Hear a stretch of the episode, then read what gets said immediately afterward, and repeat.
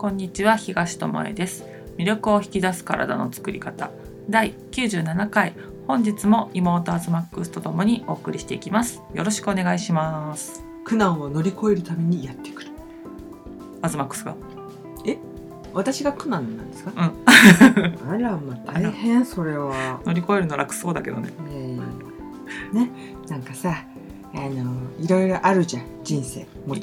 ちろん ね、こんなアズマックスでもね、いろいろあるしね、悩まないわけじゃないしね、へこまないわけでもないしね、へらへらいつも楽しそうねとか元気やねと言われますが、まあ葛藤はしてるよね、あったりしますが、よく聞くけどさ、神様はその人が乗り越えられる乗り越えられない試練は与えないってやつね。まあそれだよねっていうことだからさ、なんか今もし何かにこう立ち向かってる人とかさ、もう暗闇で何も見えないんですけどとか、もう超イライラしてもらうとか、なんかそういう人が状況にあってもね、今がね、でも、これって絶対さ、後から振り返ったらなんか今この野郎って思うこともチャンスだったり、天気だったりすることは多いかなとは思うね。何気なく何も起こらずに平凡な時の方が記憶にないし、これといった変化も起きてないし、結局なんかさ、自分の思い通りにいかなかったさ、なんか挫折とか、まあ、受験生とかだったらさ、行きたい学校に行けなかったとかさ、会社だったら入りたい会社に入れなかったとかさ、そういうのとかね、なんかやり始めたけどうまくいかないってこととかが結構ネックになってて、それがなんか失敗で終わってないなって後からは思うじゃん。そうなんだよね。あの時あそこに行ってなかったらあの先生に会えなかったしみたいなとかね、そこにね逃げずになんか対処していくと、道はやっぱり開けてくるし、そういうことをすることによってっていう言い方は変なんだけど、なんか神様からよく頑張ったねみたいな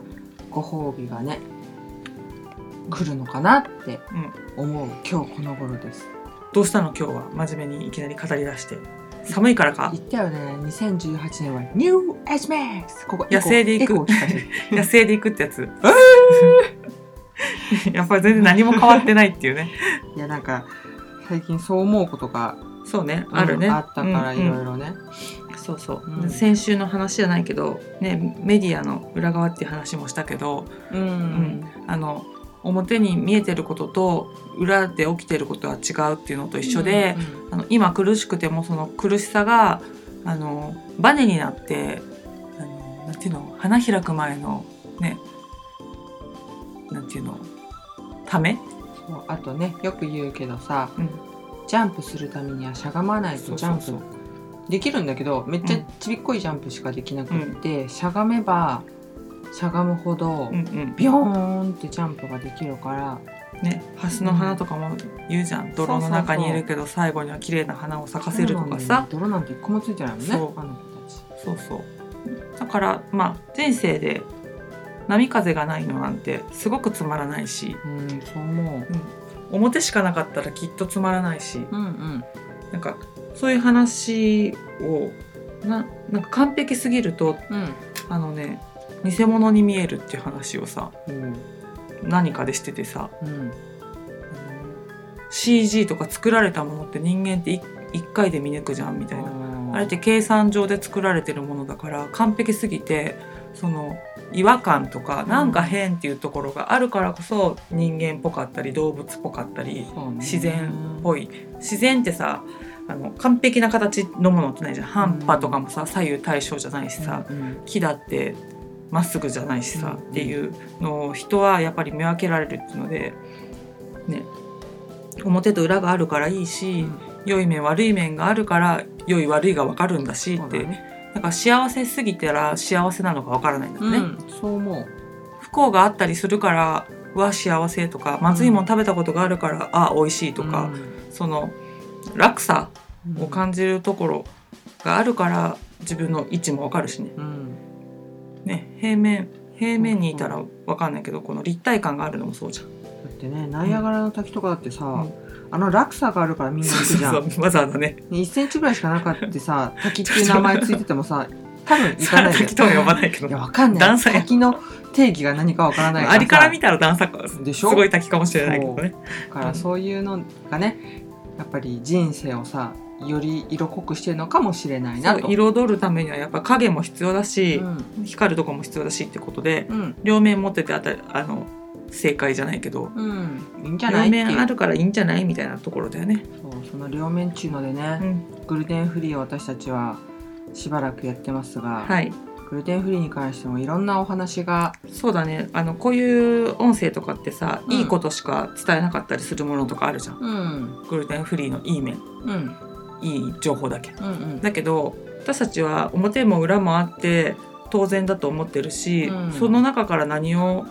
聞いてる人が受け取っていくかだなと思うから、両方の話をしたいなと思ってたら、そんなところにグルテンフリーは危険だみたいな、健康に害だみたいなね、おっと記事がね出てきたんだよね。なんかドキドキするやん。来ましたかって感じじゃない。でもさ、なんか流行りだすとさ、そこにさ群衆が集まってるわけだからさ、反対のこと言ったらさやっぱり儲かるし、注目を集めれるから絶対反対論が出てくるんだよね。人気のね、そう芸能人が急に叩かれたのと同じだよね。そうだから、グルテンフリーもついにこういうのが出てきたかって思ったんだけど、ね、グルテンフリーは健康に害とかいうことを唱えてるお医者さんとかもいるんだよねみたいな話、まあね、あるとは思うよ、日経グッティってやつに載ってたんだけどね、なんかグルテンフリーダイエットとして先進国では流行ってますよねみたいな、それによってなんか心筋梗塞とか冠動脈疾患とかの、まあ、予防になるよみたいなことを言われてるけど、本当にそうなのみたいなことを思って実験をしましたよっていう、アメリカのコロンビア大学で実験されたんだって、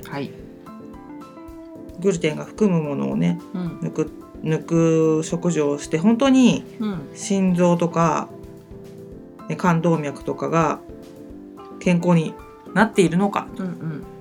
因果関係はあるのか、セリアック病とかそういう炎症を引き起こしてる人にとってはグルテンフリーは有益な、食事法だろうけども、そういうものを持ってない、グルテン過敏症とかセリアックとか持ってない人がやって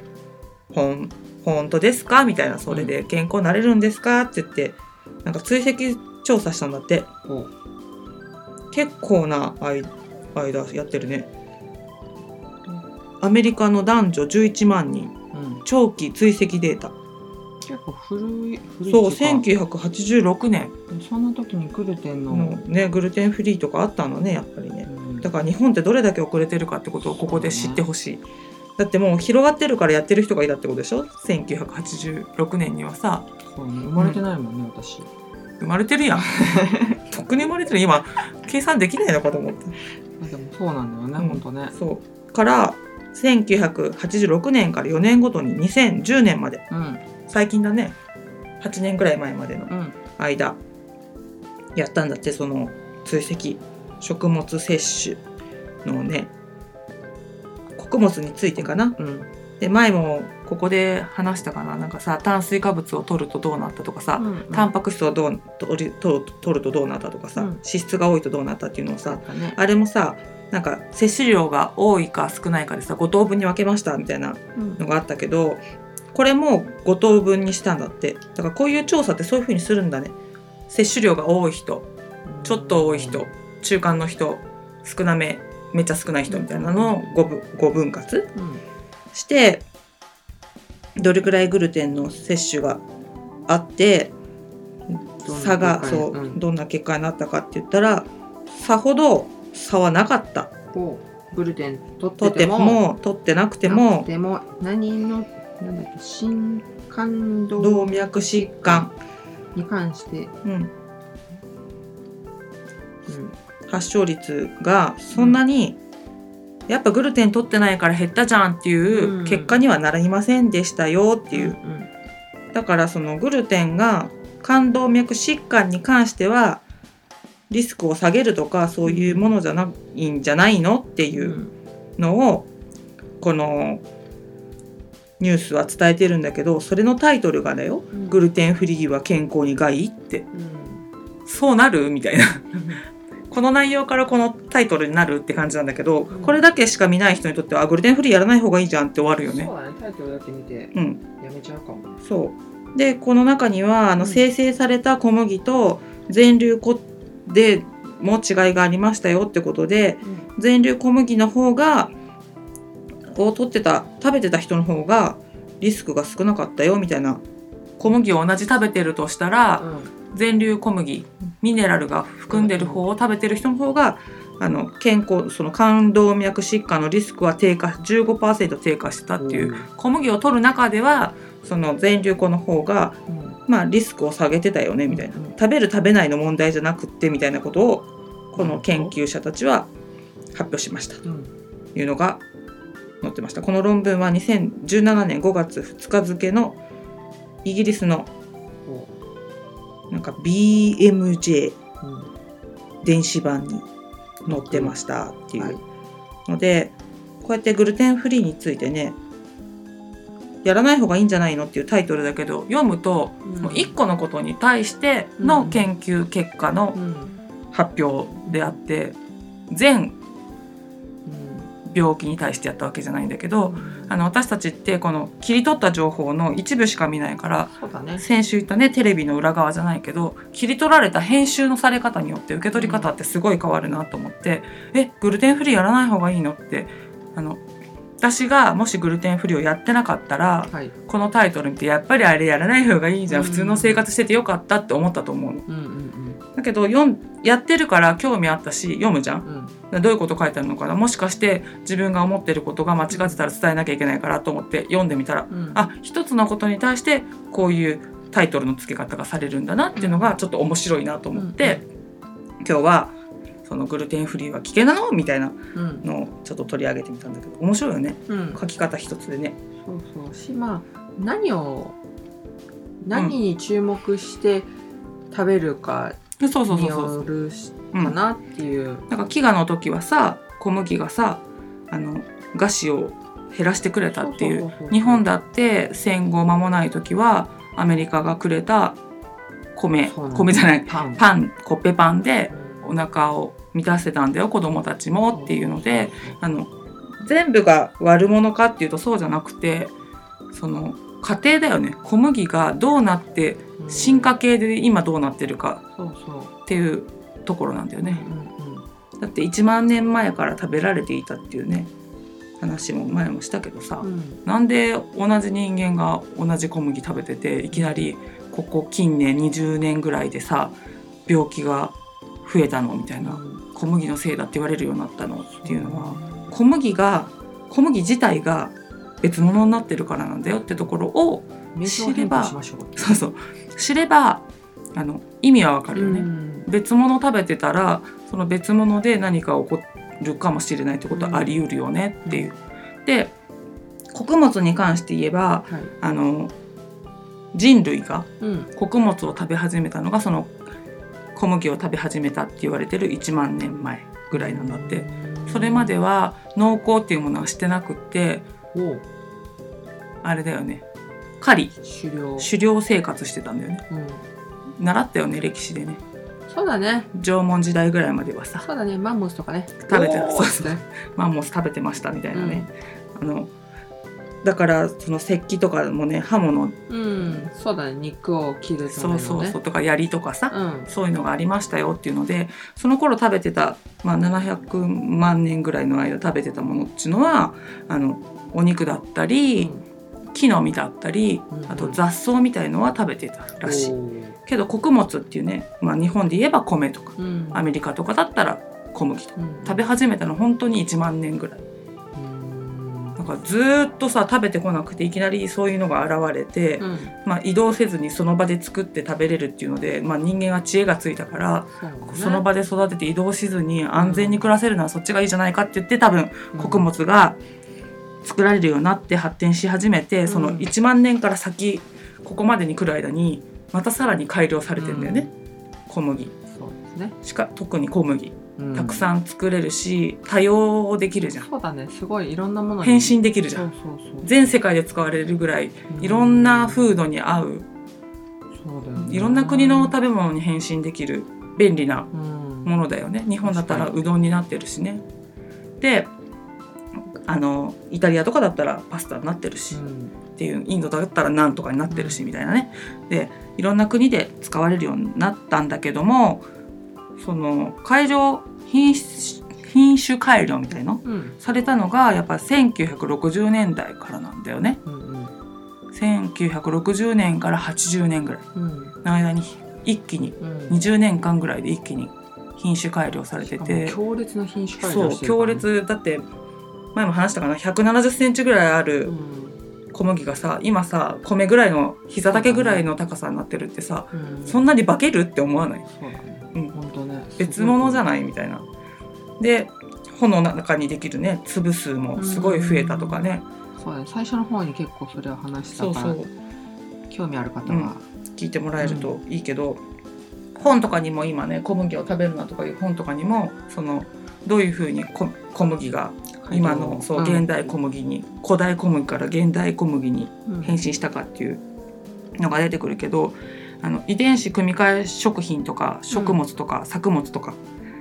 今嫌われたりしてるじゃん、あれってさ、一応動物実験みたいなのされてるじゃない、でも小麦ってあんまされてないんだって。もう1960年代だし、今とはまた違うじゃん、技術の、で、その裏付けを取らないまま、取れないまま品種改良進んで、あ、便利じゃん、ふわふわになるじゃん、もっちりするじゃんみたいな、背低い方が刈り取りやすいじゃんみたいな、その人間の都合で本当に変えられちゃって、急に20年間で姿を変えたんだよね、で、1万年かけて、食べられてきたものが、その近年のその20年でグワッて別物になって、人間の体がその20年間の間に進化したかっていうと、そう変わってない。そうですね、環境は変わるけど、人体ってそう変わらないから、ね、私たちのさ、親、おじいちゃんおばあちゃん、多分ひいじいちゃんとかまで遡ってもさ、そんなに差はないじゃん、なんか内臓のさ作りとかさ、出てる酵素とかさ、多分そんなに差はないじゃん、ほぼほぼ一緒だ。身長がちょっと違うかな、体重が違うかな、筋肉とか骨格は変わってるかもしれないけども、その中で起きてる化学反応とかさ、消化のシステムとか変わってないのに、その外から入れる食べ物が変わっちゃったことで、多分人間の体が反応しきれなくなっちゃった、処理しきれなくなっちゃったっていうのが、現代の病気がこんなに増えた理由かなって。だから小麦だけが悪いわけじゃないけども、原因の一つとしては大いに考えられるから、小麦を抜いてみると、体がどんな風に食べ物に対して反応しているかを知ることができるから、やってみるといいですよっていう話なんだよね、すごいよね。だからその20年間の変化でさ、やっぱり人間の体はさ、素直に反応し始めたわけでしょ、だからこのグルテンフリーのが本当に体にいいのかって実験がさ、1986年とかに行われてるってことはさ、その1960年代ぐらいの改良を食べてきた人たちがさ、そのところに発症したり発症しなかったりとか、いろんな問題が出てきたから、そういう実験しようってことになったと思うんだけど、それからさらに20年30年経ってるわけだから、もっともっと、加工の段階の そうね、いろんな技術が進歩してね。そうだから、なんていうのかな、小麦だけが悪者じゃなくて、小麦を使う製品の作り方、添加物とか、そういうものも相乗効果で私たちの体は反応しきれなくなったり、処理しきれなくなったりして、現代病っていうね、糖尿病だったり、がんだったり、あとはそういう心疾患とか脳の病気とかね、が、あとアレルギー、花粉症なんか昔こんないなかったでしょっていう話だし、子供がアレルギーこんなに多いのもおかしいよねって話だし、精神病とか、精神病とか、そう、ADHD とかね、学級崩壊なんて昔なかったじゃん、家庭崩壊もなかったし、ね、家庭崩壊もなかったよね。あったとは思うけど、レベルが違うよね。そうレベルが、表に出なかったのかもしれないけども、今はなんていうの、私たちの頃の先生がパーンって叩くやつはさ、今はさもう先生が暴力したってなるから、またそこの捉え方も違うから、結果として違うことになってるのかもしれないけども、でも食べ物の変化は本当に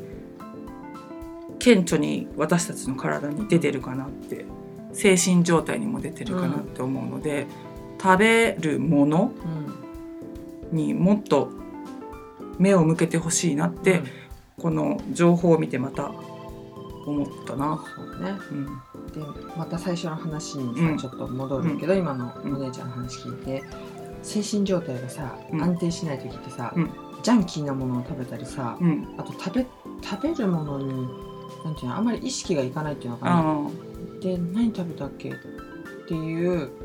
のとか、何を食べようかなっていう考える時間もあんまりなくて、無意識にそうだね食べることが、自分がそこにいないって感じだよね。そうそうそう、でなんかただに口に放り込んで、気がついたらまあお腹それなりにいっぱいになってるような気もするけど、でもなんか落ち着かなくてまた食べてたりとか、あとはもう逆に全然食べれないとかいうことになるから、なんか特に、まあ、元気です調子ですっていう人は多分それなりに食に意識を向ける余裕がある人が多いとは思うんだけど、そうかなっていう時は時こそ食べるものをなんか大切にしてもらったら、そう食事の時間とかだけでも自分に目を向けてほしいなって。 そのさ、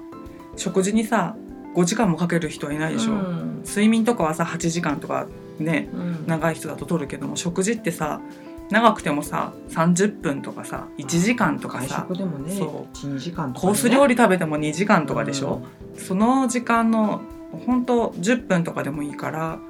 自分とね話す時間っていうかね、あこういうものを食べてるんだとか、こういうものを欲してるんだ今とかっていう時間にしてもらえると、なんか食べ物にもっと興味湧くと思うしね。そうそうし、なんかね、食べ物とか食べるものを大切にすると、自分を大切にしようと思うし、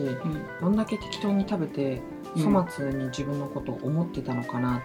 って気づいて、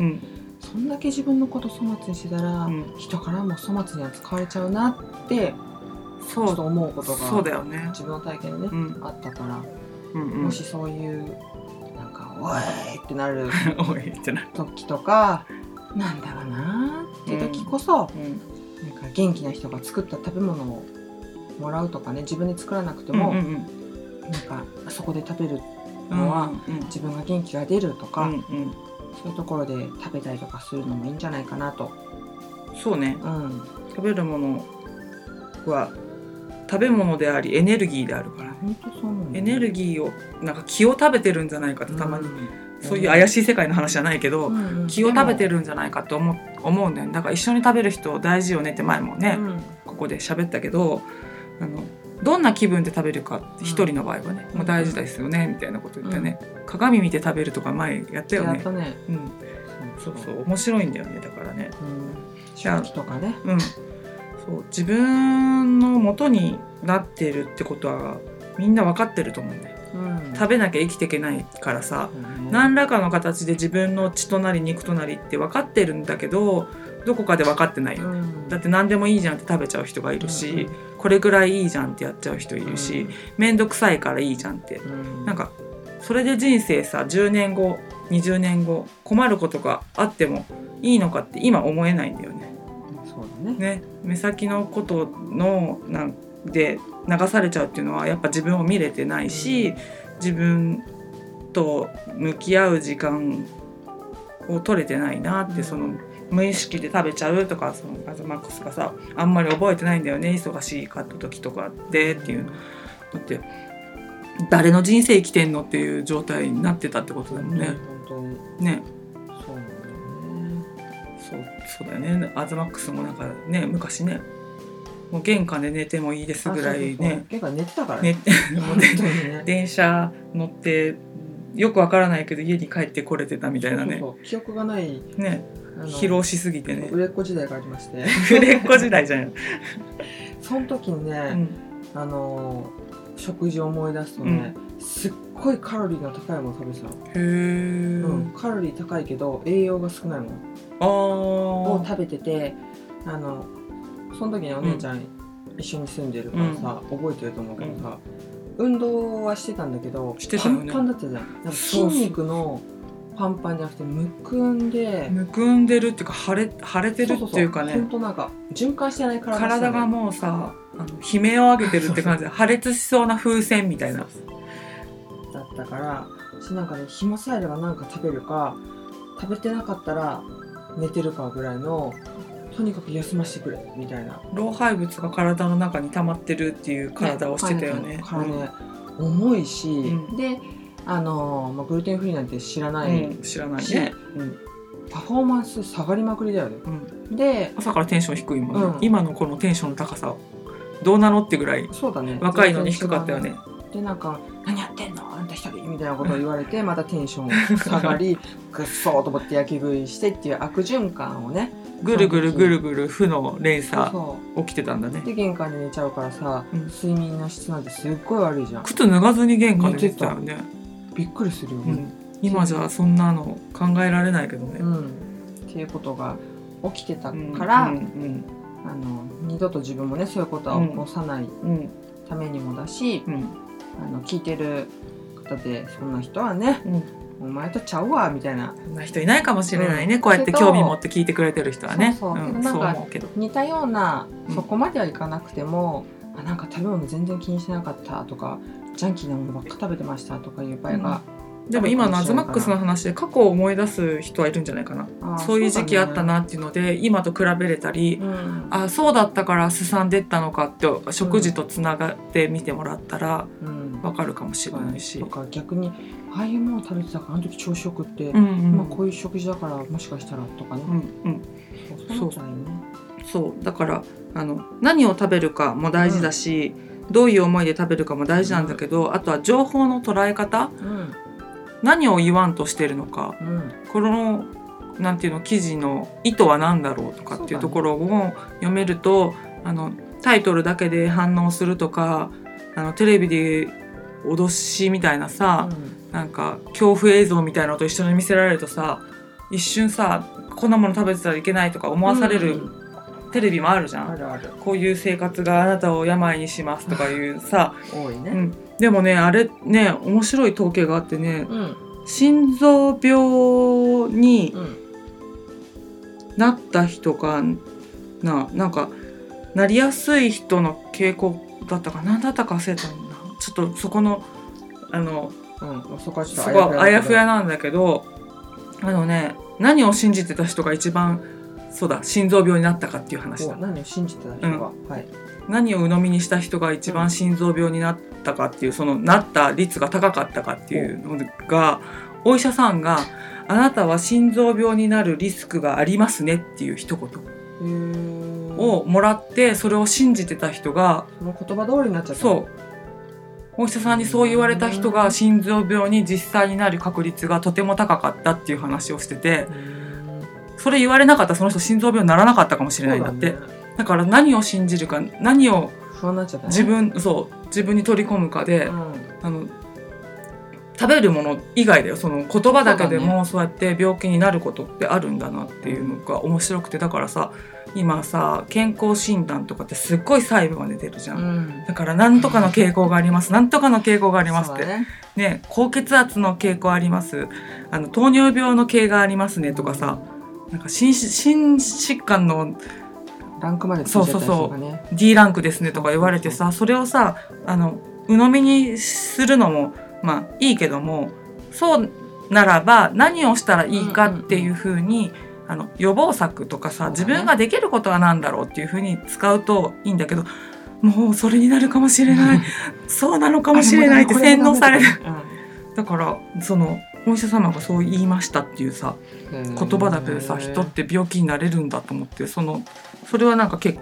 実験結果で出てるっていうのを聞いて、ちょっとそこのデータがあやふやで申し訳ないんですけど、面白くない？単純だね、うん、だからアズマックスは元気だねってみんなに言われるから元気なんだなって思う。そうだね、うん、楽しそうだねって言われるから楽しくなってくんだなっていうのはあるよね。あとね、これもフェイスブックとかに書いたんだけどさ、なんか人が元気だねってよく本当に言われるから、なんで元気なのかなと思った時に、元気だからだっていうもう超驚きの答えが出てきて、自分で元気だのが普通っていうか、元気じゃないと思ってないんだよね。疑ったことがない。そう、元気なのが自分っていうか、弱るとか病気になるとか風邪をひくとか思ったことがないんだよね、アズマックスね。私もだけどね、元気に見せようとか、そういう意味ではなくって、無理やりポジティブとは違うんだよね。か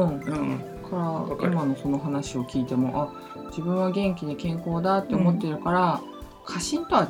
う。そうだね。そうありたいから、さらにまた、何をしたらいいかっていう風な生活をしているから、また元気になれることを、引き寄せるじゃないけど、引き寄せるっていうか、目に入るし、そういうものが耳に飛び込んでくるし、っていうことだよね。そうなんです。そうね、何を自分に問いかけるかって、なんていうの、語り続けるかっていうのは大事と思う。だからなんていうのかな、無理やりポジティブに健康なんだって思い込むのはストレスになるから、そう思えないのであれば、どうしたら自分のそのね、なんかの傾向がありますよって言われたやつだったら、それを解消できる方法はあるかなっていうふうに探すっていう、なんか動くってことはできるかなと思うので、闇の方だけ見ずにね、闇があるってことはどっかに光を差してくれてるところがあるわけだから、その光を探してみるとか、裏を取ってみるとか、なんで先生はそうやって私に病気っぽいよって言ったんだろうって取ってみるとかね、そういうのも大事かなっていうので、全てのことを鵜呑みにしないっていうのが一番いいかなと思うんだよね。情報とか、その権威ある人の言葉とか、家族の言葉とかね。家族の言葉とかも結構さ、うちの家系はなんとか病が多いからっていう家あるじゃん。で、大体みんなそうなっていくのは、実はっていうね。それもお医者さんの言葉と同じぐらい影響があって、そういえばってさ、その顔が浮かぶわけじゃん。あそこのおじさんもあのおじいちゃんもそれで亡くなったしみたいなことになると、あ、また私もその傾向がってなっちゃうかもしれないので、心配事の9割は起きないから。そう、誰かのパクってますね、本のタイトルを。本当そうだと思うんだよね。本当起きないから、起きないことを心配するよりも、起こしたいことをやる。そう、起こしたいことが起こせる行動を取る。そうですのが一番いいかな。もうね、命の時間は限られておりますから、その時間を何に使いたいかだと思います。本当にそこに意識を一点集中して、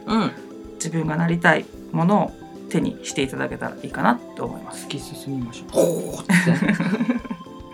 ということで、今日はグルテンフリー危険だぞっていう話とかも出てくるけども、その中身を覗いてみたら、おって言ってね、何に焦点を当てて書いてるかで、タイトルの取り方も変わってくるなっていうことがありますよっていうことで、表だけを見て判断するんじゃなく、ちょっと覗いてみるっていう好奇心を持ってみるのもいいんじゃないかなっていうお話でした。ということで、今日はここまでです。ありがとうございました。